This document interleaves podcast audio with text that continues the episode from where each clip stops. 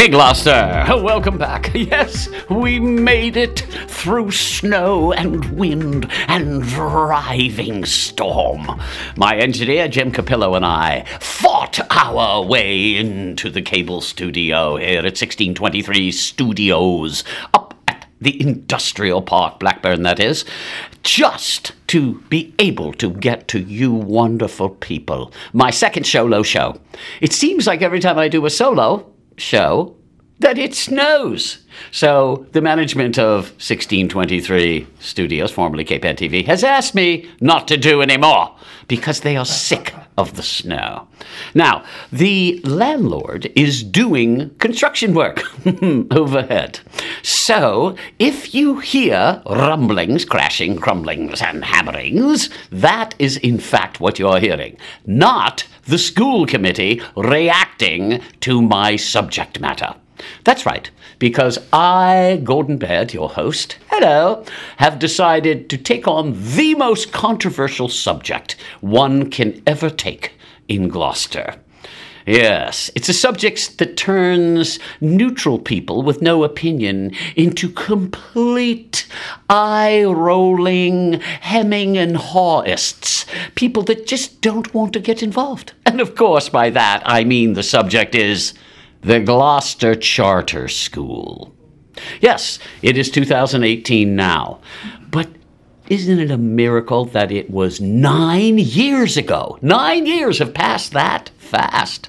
That the Gloucester Community Arts Charter School was founded in Gloucester by a bunch of do gooders, and it rose through pitched battles of opposition to get into its third year, quite successful by the end of the second year, only to crash and burn.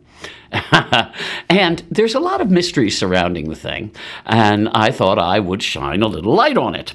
I'm sure it will cause nothing but outrage, especially on social media. so let me just take you back to a day when my wife said to me, You you need a project. You need a project with some kind of moral uh, objective, something that'll make you feel better and do some good in the world. She said, I think you should get involved in this charter school that they're starting up in Gloucester. Well, I had in fact been invited to join the board by a fellow named Peter Van Ness. And Peter Van Ness was one of the original founders, along with a woman named Amy Balin, and some very, very devoted other people on the board, notably Dave Buchanan, a gentleman um, named James Caviston. Uh, there's a whole bunch more, and the names will all come out as I go. Uh, they asked me, I really wasn't sure I wanted to do it because, like a lot of people, I was kind of scared of, well, the school committee the teachers union and the general um, how shall i put it? These are left people leaning right. Because yes i said of course i'd like to uh, join you and see. I've been a theater teacher. I love teaching. I have excellent radar for when kids are not quote getting it. So i thought mm, i'll take a go so I joined the board, and I wasn't particularly committed to charter schools per se. I understood how they work. They basically, when a kid gets out of the school system, they join the charter school. The charter school gets the money, okay, that would have gone to the kid. The problem for the regular school is while they say we're losing our money, well, you also lost the kid that you had to teach. So you don't have that expense. But as you know, if you pull one or two kids from each class, you still got to fly the plane, meaning you have to fly the flight, meaning you have to hire the teacher. And if there's 22 kids instead of 24, you haven't saved any money. All those expenses are still there. So that was part of our problem, uh, was the perception, and in fact, it was the reality that the money came from the schools. Well, of course, the school budget would go up based upon the number of kids in the system. So when they went from 3,000 to 3,100 kids in the system, they wanted more money. But when they went backwards from 3,100 to 3,000, they didn't want to give up any of that money. They said, oh no, we still have to increase our old budget. Some of that math is very understandable because, as I say, when you take two kids from a class, um, especially when you spread them all over the city, if you're taking two kids from each first grade from six different schools, or five different schools rather, um, it's really it's hard to plan. It's hard to say, well, let's just have one uh, fewer kindergarten in one of the schools because it doesn't work like that. So their problem was was that was their biggest problem. That was our biggest problem. When we got going, uh, the several uh, rumors began to be floated um, that this was going to be a, a school for elite uh, sons and daughters from parents that were wealthy, that had their kids in private schools, that could now pull them out and put them in the charter school. And they would save a ton of money and balance their education budget on the backs of the Gloucester schools. Well, when we got the school up and going, nothing could have been further from the truth. We had mostly the poorest kids in the city. We couldn't even have a pizza sale at a dollar a slice because people just didn't have the money. But they did have a group of children that really the one size fits all moniker did not work with. And most of them were, how do I put it? There were a lot of ethnic kids. They were really, some of them had learning disabilities. Some of them were dyslexic, things you're not allowed to talk about, but it's what they call uh, special education. And we had our own special education department that ate, like the regular school system, a huge percentage of the budget. But it was by no means elite kids, as I said. In fact, when we first started out in that first year, uh, the grades of the kids weren't particularly good. A lot of that, you might say, and the defenders of the charter school said, the educators said, well, that's because they had done all the previous learning in the public school system. So after year two or three, you'd beginning to see the effect of the charter school teaching. And there's some truth to that, too. Uh, and in fact, the school tried to get off the mark. Now, when you do launch a school, you have to go through a ton of compliance issues. And uh, the school did that. They hired. They had a very. They had a very good board in the beginning. Very motivated people, and they all pitched in to do the compliance stuff. I mean, we're we we're talking five inch thick binders of questions and policies and procedures that had to be. Uh, basically in uh, typed out. They had to be policies on paper for every possible eventuality, um, from a kid hitting their thumb with a hammer to uh, too much snow in the middle of the day. Just everything had to be spelled out. And they basically were searching for a head, and I was on the board, so I watched the head committee. We actually had some pretty darn good candidates, but they were the best ones were the the younger grades. And the two best finalists we had, um, well, two out of the three best finalists, had basically said, we don't want to do um, K through eight. We want to keep it uh, just K through 3 to get going. And then we'll add classes as we go, as we go. Well, that wasn't our charter. We had gotten the charter approved based upon K through 8. And I think that 7 and 8 came in in year 2 but first we started K through six. So that was a big deal. A lot of teachers and not a lot of kids that first year. I think there were probably 70 kids, something like that. Um, and that's hard to run a school, but they know that in the first year. So they actually, uh, not only did they give us extra grants and show us how to get grants, but they actually defrayed Gloucester, got a huge amount of money $444,000. Um, and let me just explain where they got that money. That was what they call race to the top money. And in 2009, Obama had set out this agenda for the Race to the Top program. But one of the qualifiers, and it was you had to submit a million documents for, from state to state. It was actually a contest between states because there was only a certain amount of money. But one of the criteria for a state was you had to have a charter school that year. And in fact, the Board of Education, State Board of Education, which we went to in Malden in their billion dollar office building, that was just unbelievable. It looked like something out of uh, Apple or some kind of futuristic thing. But we did go in there, and um, uh, basically, uh, we had to jump through so many hoops. They personally talked to each one of us about what our intentions for the school was, uh, and they warned us about a lot of different things that were going to happen. But we got through the process, and it was a political vote. Basically, most of the people on the board and the head of it was the Secretary of Education's name was Miss Mitchell Chester or was it Chester Mitchell? I think it was Mitchell Chester. He was totally pro charter. Um, and they needed the charter because the State Board of Education realized we want this race to the top money. $5 billion with a B the state got for that.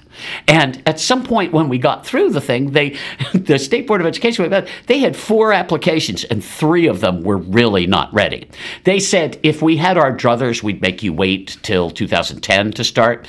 But right now, um, we're going ahead with you. Well, of course, uh, they had made some kind of backroom deal with this teachers union. You could tell because we got through. A couple of the uh, teachers union board members still wouldn't vote for us, and uh, especially the head of the union in Massachusetts. And we did not, but we won we got through, I think, six to three, something like that. And basically, at the time, we never realized we were pawns in the game and whether they made a deal with the other uh, three educators that were union people. Once we get this thing up and running, don't worry, we'll kill it. Meaning, once we get the money, once we get the race to the top money. And I do remember um, uh, who was our attorney general then who ran for governor and lost to, ran for senator and lost to Scott Baker. Do you remember her name?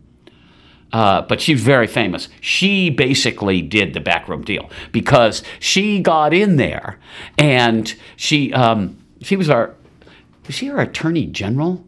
Uh, that's what the governor's assistants. What's first lieutenant, um, lieutenant governor? Sorry, um, and it wasn't Maura Healey back then. Uh, it was someone very famous who talked like this, and she was blonde. Whatever. I'll think of her name as we get going. But basically, after two years after we got, they got the money. They got the five billion. Gloucester, because they had the shoot, got four hundred and forty-four thousand. Plus, they got a full reimbursement on each of the little eleven thousand dollars per student that they had to forego because it wasn't going to be given to them because they were no longer educating them. So they got a windfall of money. Now let's back up. We are now to the point where we're trying to get our application. We've gone through the process, they've interviewed us all, and we had to have one last meeting, and it was at Fuller School, I remember, and we were in that gigantic auditorium. 700 people were there in opposition. 10 in favor, mostly board members. And the um, folks just absolutely it was so oppressive. Most a lot of teachers they had students everybody holding up art. Art will be eliminated from our schools if the charter goes through. Save our art the kids were saying. And i remember each one of us got up and said our piece that was on the board roundly booed. And i remember some of the people speaking were like absolutely tea partiers. I mean they were basically threatening the board members.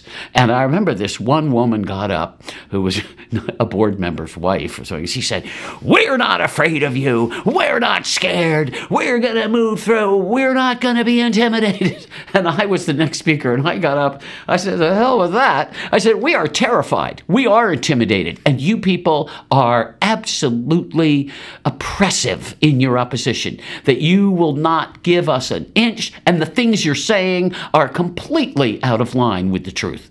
And for which I wasn't just booed, I was booed, hissed, and jeered. That's my name, Gordon Jeered. At. So I remember that being just absolutely symbolic of the opposition that we were going to face.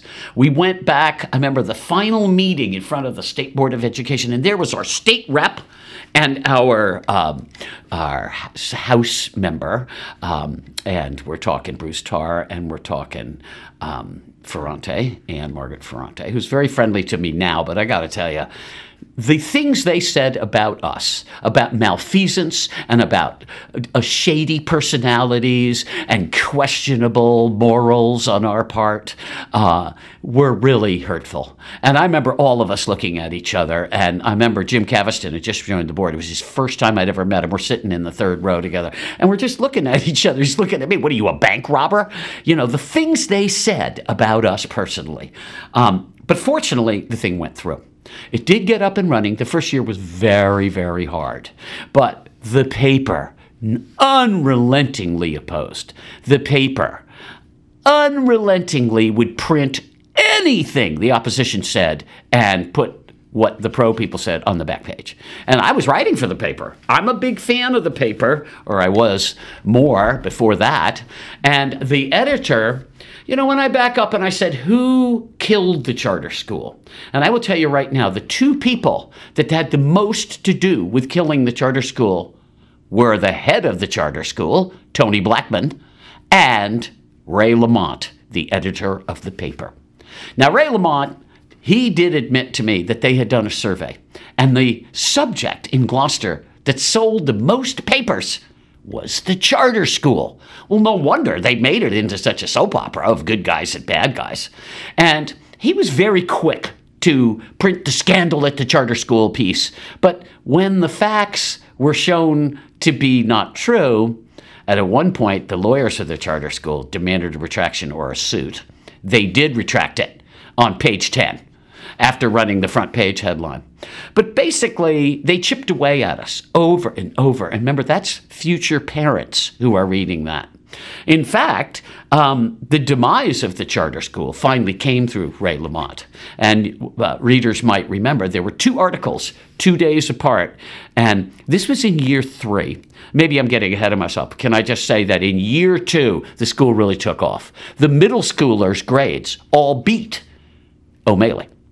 A fact never, ever published in the MCAS scores, never published in the papers right? They only talked about the lower school scores that were pretty much equal or under, but the but the ones who'd been there for a year and who'd moved into middle school beat the thing, beat the school department average. Well, that was never that was just the kind of thing they did. In year two, uh, the school department saw the MCAS scores and said, "You guys are really making progress." And we were gaining people. We were gaining students, and that is the key: is gaining the students. We didn't have two dimes to rub together, and at some point, it was uh, it hurt us because it was hard to attract, really keep the good teachers. We did have teachers, a lot of whom were really devoted to the whole education cause. And the one size fits all didn't work. And in the meantime, may I say parenthetically, the attention the kids were getting and the kind of innovative ideas they had were pretty good. But as I mentioned, we had two out of three, um, uh, how shall I put this, elementary school principal candidates, but the third was a high school candidate, Tony Blackman from Pingree School. And he was leaving Pingree. He was the interim headmaster in between a switch. It was done that way on purpose, like hiring a, a, minister. You only hire them for two years so that they really couldn't apply for the big job. So Tony knew he was leaving. Tony came in, and to be honest, it was like rolling a rock up a hill. The amount of compliance documents alone, but then just fighting the media, fighting the parents, dealing with recruiting kids.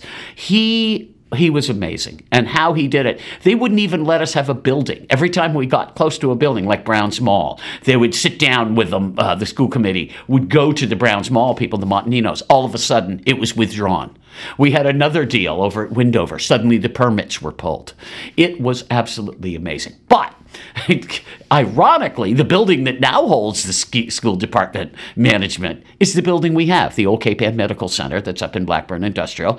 And this guy had made a really nice, airy, light building. He built a lot, when I say light, I mean sunlight. He built a lot of the rooms to tailor for us. They had an art room, the ceilings were high, the, the light flowed in. It was absolutely amazing. He took a chance on us. He, um, Mick LaFada, and he was good to us. I mean, there were some, there were some months where we couldn't pay the rent. And uh, he would let us wait a week because, you know, the check from the state wasn't showing up. You got it on the four specified days a year. And, you know, if you owed the money a week before, there's no way you were, you'd have to post date the check and say, can you wait? But um, Tony Blackman was a hero. And uh, he, he put up with so much, but he was the worst communicator ever. And he always told you what you wanted to hear, and he would yes you to death, and then things wouldn't happen. And that eventually added to the feeling between the teachers and even the other board members that Tony was always, oh, yeah, everything was great, everything's going to work. And, you know, you sort of see how he had to do that in the beginning. We couldn't even have a building, as I mentioned, until Mick came along. So we had trailers we had our thing just like the trailers over at uh, Beeman. And basically, that's how the school started. That first uh, half, that first year, we were in the trailers. And the kids were so good. They were playing in the parking lot as their playground. It was a pretty special time, though, because everybody was pulling forward. And we started to grow and grow. And as I said, in year two, uh, we got the number up to 120 but to be really viable and to really get every position we needed, um, we needed more like 150. Okay. Well, in year three, in year two, we graduated. Um, uh, there were 13 eighth graders got graduations. And by then, some of the opposition had worn down enough. Um, oh, Chris Farmer was gone because Chris Farmer led the op- opposition. That's how the school got started. I didn't mention that when they first came, the two, Amy Balin and Peter Van Ness, they came to him saying, We'd like to do a Horace Mann school, a charter school controlled by the school department. And Farmer basically threw them out. He said, We're not even going to talk about any charter schools. And so they went to do a regular kind, the kind where you compete for the money and you don't run it. And Chris Farmer was the school system's worst enemy. I think Carolyn Kirk understood that because by year two in the charter school, he was gone. And uh, while he definitely contributed to the school's defeat ultimately with all the opposition he garnered, he also was a victim of it. So here we are in year two, in year two and we're doing pretty darn well. And the grades are coming in. Some very innovative things were happening. We had this artist program. I helped them set it up. We were having painters and inventors and guitar makers and jewelry makers would come in once a week. The whole school would be in the gym and we would have this wonderful art connection thing for about a half an hour as a morning assembly. It was fantastic. And the, and the artists like it. A bunch of the artists wouldn't do it. And it kind of symbolized what a lot. I would go up to people, hey, why don't you come up and see the school just so you can see, you know, we're not really monsters. It's not really elite kids from prep schools. I invited every city councilor uh, to come up, only Joe Ciolino and Sefatia and Paul um, from East Gloucester. Mick, Mick, Mick, Mick. Uh, my, my brain's going sour. So, you know, he ran for mayor this week. Paul McGrain? No, Paul. Anyway, he came up, only the three. The other ones, they wouldn't even talk to me. And the head of the school system said he would come and then he would never take my call. So obviously people said, got to him and said, don't you dare go up and look. I said, why don't you see what the enemy looks like in the meantime? I, there were some very innovative ideas though. I, I, I did a thing for them. Uh, I helped out once with Wellspring on teaching people their graduate GED exam things, and nobody that was doing the uh, the students had any times tables background. And I realized how important the times tables were in kids mastering math, and they just sit down and learn them. So we did this thing because I do a video show, as you know, where I did times table quiz show, and it was a quiz show, and the parents came in with two video cameras set up. One was on the audience, one was on the kid, and the thing was done with a stopwatch. They had one minute, and then nine times seven. Fifth, four times six. It was all single digits. No, you know, 47 times 36. And then it was as fast as the kid could get the times tables one, they would get a point. So in their one minute, it was how many can you get? And some kids would get six in a minute. You know, not that great. Some would get 15. Really amazing, where they wouldn't miss any. And I was this. Uh, you know, I was the one throwing out the time. I had the list, and I would mix it up so the kids couldn't just learn the uh, the other kids couldn't learn the order. So they'd have to know seven times nine, 63, you know, and that kind of thing. It was pretty cool. And they were on TV, and the people would go wild, and the kid could see themselves on TV. What did it do? The next time we did it, the scores went up 30%. Where the people that would get six, next time they'd get 10, and the people that had 15 would get 18. So it was amazing because suddenly competition and it was an innovation, and they loved it. And uh, and and we did it in more than one class because I remember all the other kids wanted to do it, and uh, it was just great. I remember bringing in a riser and then putting chairs all over there to make the studio audience, so that it made it special, and there was a real eventfulness with it. But anyway, that was the kind of thing we were doing. Now, year two, we do the graduation. Carolyn Kirk comes and reads is our graduation speaker. She was so impressed. She said, You've made it. And so did the school board say, You've made it. Um, So, what happened? Then, in that summer, between our second year and our third year, here's where Ray Lamont comes in. He had been running a series of articles, not always with all the facts. And at one point, Tony Blackman called our lawyers to say, We want a retraction. Okay, and that was the one I talked to you about that went on page 10. But it got the paper so angry at us. They were already against us, but now it was a blood feud. And Ray Lamont ran this article, especially with these surveys that showed that controversial charter school art- articles sold the most papers. He ran two articles that I remember vividly as being the harpoon and the cannon that stabbed us and obliterated us two days apart. Maybe you readers remember it. One, a child was left out in the sun, and basically, at there was this incident at Spindrift Camp, and they had had a charter school, uh, you know, a summer program. You could sign up and get a really cheap membership and go to the day camp there. And that's this one kid had used the N word on one of the kids at the camp, not even a charter school kid, and the guy from the charter school said, Hey, you apologize and don't ever use that word again. The kid refused to. So he goes, Fine, we're playing our baseball game. You're going to sit on that rock for an hour while we play. Well, when the game was up and they all went in to eat, the kid refused to leave the rock. And so he sat out there on the rock while they went in. Well, then, of course, the story became child endangerment. The school abandoned them and neglect, and that the kid sat was left out in the hot sun. Well, they didn't put the N word part, they didn't put the fact that the kid refused to come back in. And at this point, that was a front page, top of the fold story. So that was the first thing. And so these parents who were part of the uh, charter school and some of the Spindrift parents and some uh, a couple of teachers started this petition. And the petition said, We want to find out what happened. Were they really neglected and endangered? And what is our policy on this? Well, they passed this petition around, and uh, about 16 parents signed it. Okay. So um, then, when it was the thing was submitted, it's five more pages were clipped to the back that had all these other demands about Tony Blackman and the way things were being done at the school. And but the people who signed the petition had never signed that. So Tony Blackman, he said, he called the paper and he called the lawyers and he said, This isn't the petition that I was handed and that the parents signed. And some of the parents said, We never signed that. We signed that front page thing that just said we want to look into what happened.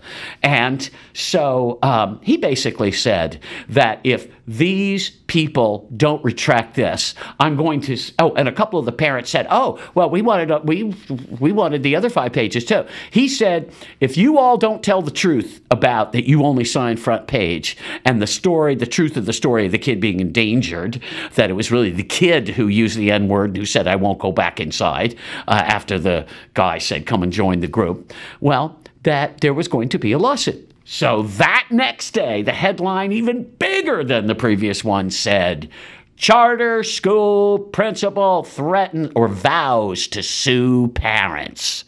That was it. 80 people dropped out. We had 181 signed up, but let's say there were 161 really firm.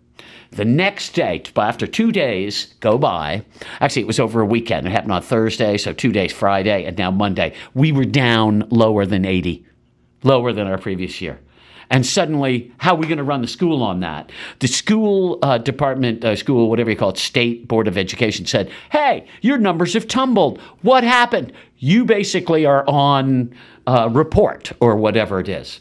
Well, then in the meantime, Tony Blackman was so pan- panicked about meeting our obligations because you can't, um, when the money is owed to the teachers, okay, you can't ask them to wait a week. It's by law. So he actually took this loan out, and this loan was was loaned to him by a member of the state board of education who should have known better and said, "I'll give you this money. I'll loan this money to you for two months or however long it was long till the, the check came in from the school, you know, the uh, state education department, and to pay all the bills. And so in the meantime, uh, uh, that woman who ran for governor, whose name is, uh, she suddenly uh, opened this huge spotlight investigation. Their crookedness and malfeasance. And I didn't mention, by the way, we were sued by the Board of Education, the Gloucester School Committee, and these motivated parents. Four times they sued us because saying that there was malfeasance and we were stealing the money and we were all just four times they threw the case out. They actually tried it once and said, "This is the summary judgment. You're out of here." The fourth time, they said, "You come back again, and I'm, we're going to make you personally liable for the damages." And these are people who were on the school committee too, like Val Gilman, who were part of the party to the suit. And some of these people, and they would make this stuff up, where they would say the stuff that we had done and the crimes that we had committed. It was just like, you know, what was I, a nun raper? I mean, they were like really, really out of line in the things that they would say, and they would all come to every single meeting, there would be 10 of them there, and they would be taking notes. I remember they would write down everything. If we talked about the Woodrick water cooler, ah, well, the water cooler. And each time it was like, ah. And there were two women that came. Uh, what were their names? Um, one of them is head of the Writers Center now, and uh, but I just remember they were just they were just hideous, and they played so dirty. Well, flash to the end of the school, which was by this point.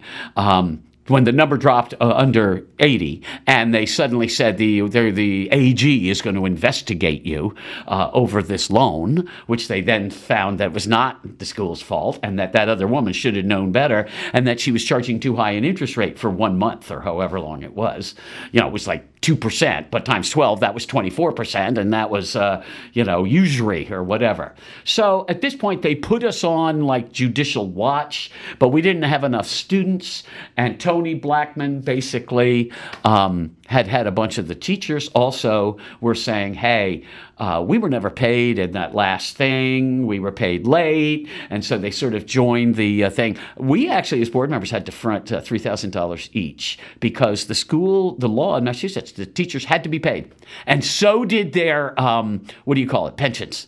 And so we had to front the money personally to do that. However, when the check finally came in six months later to school, they gave us back about 75% of the money. So we lost money in the deal, but, you know, that's how it went.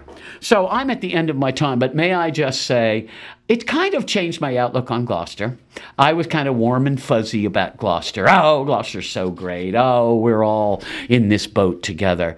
But you know, the more I participated and the more opposition I saw, but even worse, the people who had no opinion, who were on either side, they were so afraid. It was like Russians. They were so afraid that Putin was going to find out they didn't agree with his policies. It was absolutely the people in the middle that, that were so eye openingly. Uh, as I say, they were so afraid. It was like, you know, conformity. If you didn't conform and, oh, I can't talk about that. And their eyes would glaze over and people would take a step back. Friends, people that you've known. It really jaded me uh, for a while about Gloucester. It's not the warm and fuzzy and liberal and happy place. Uh, it was pretty scary how dishonest people got when push came to shove. And that's money. That comes down to money. And they still haven't changed the, the charter school funding me- mechanism. I understand their problem is it's hard to it's hard to save money when you're just pulling one or two people out of each class spread around the city. Uh, and I get that. But there, uh, so they should have had a way where maybe half the money came from that and half the money came from state grants, or they got assistance on how to save money when they lost kids. But Gloucester school populations were declining as the budgets were going up, even before we got there. And then once the thing got even less people in their system, they were saying we need all that money that went to the charter too, even though our numbers have gone down. So to this day, I have a bad taste in my mouth about certain uh, city leaders, and they seem to have short memories. They're all my buddy, oh Gordon, and all that. But um, uh, I, you know, it's hard to forget, and it's hard. Uh, I have sort of forgiven because I understand uh, about money and how that works. But I, it was really like de- dealing with the Communist Party. You know, there was never any way around the lies and this curtain of lies, and they did so well at scaring the people who didn't have a dog in the fight, who had no kids, and so and they were like, "Oh no, oh I can't get involved. I don't know. I don't." Putting their hands over their ears, kind of attitude when you tried to talk about it. So anyway, um, today is the ninth uh, anniversary. Um, in a couple of weeks of the founding. So soon it'll be 10 years. It doesn't seem like that long ago, but it is. And, um, you know, uh, the O'Maley Innovation School. Uh, obviously, it became an innovation school because of the charter school, because it, it was it changed its name just as in our third year. But we never got to open that third year, and uh, it was kind of sad because the kids today, I run into them, and they're older, and I don't recognize a lot of them, and they come up to me, they hug me, they yell at me, they clap, smash me on the back, and Gordo, and all this stuff. They all say it was the best two years they ever had. They all went back to uh, one size fits all schools. Some of them ended up leaving Gloucester schools. Some of them have done okay. Uh, they all remember it. And, uh, you know, it was a fine time. I. Um, don't have good feelings for the two founders because Peter Van Ness pulled out over a stupid argument he had with the other co founder about after year one. So after getting us all involved in this thing, they jumped ship. And then Amy Balin pulled out in the second year and actually tried to then uh, testify against us as a school board thing because she hated Tony Blackman. And because Tony wasn't, uh, once she stopped being the president, uh, he stopped listening to her. And, um, you know, I did uh, make some friends uh, on the board, but uh, mostly we were trying to push a rock uphill. Uh, we were trying to do it for the right reasons. Uh, um, one size has to fit all. And, uh, you know, um, I'm sanguine about it. Uh, I'm bitter about it. Uh, I've learned a lot about things. Somebody said, uh, Ray Lamont, since he was my editor as a columnist for years later, said, Well, you think anybody will ever uh, uh, try to do another charter school? I just started laughing. I said, You gotta be kidding me. Or he made a reference to the next time it, they try. And I was going, No one will ever, ever try again here. It was, it showed, Gloucester showed its colors. They were colors that surprised me in uh, shades of ugliness. However, uh, I still love you, Gloucester, uh, in spite of that. And I realized part of it was my fault for getting too real, for trying to do something, um, you know, that I thought was a good thing. And uh, I think it was a good thing. Um, but you realize in this world, people fight uh, to the death. And that's what happened. And the charter school died about, uh, let's see, 2013. So, rest in peace, you charter school. I want to thank my engineer, Jim Capillo. You're great for putting up with it. I hope I didn't make too many enemies. Uh, and if I did, eh, I don't care. So, we'll see you next time on Gloucester Fishtown Local. Thanks for tuning in. Thanks for being you.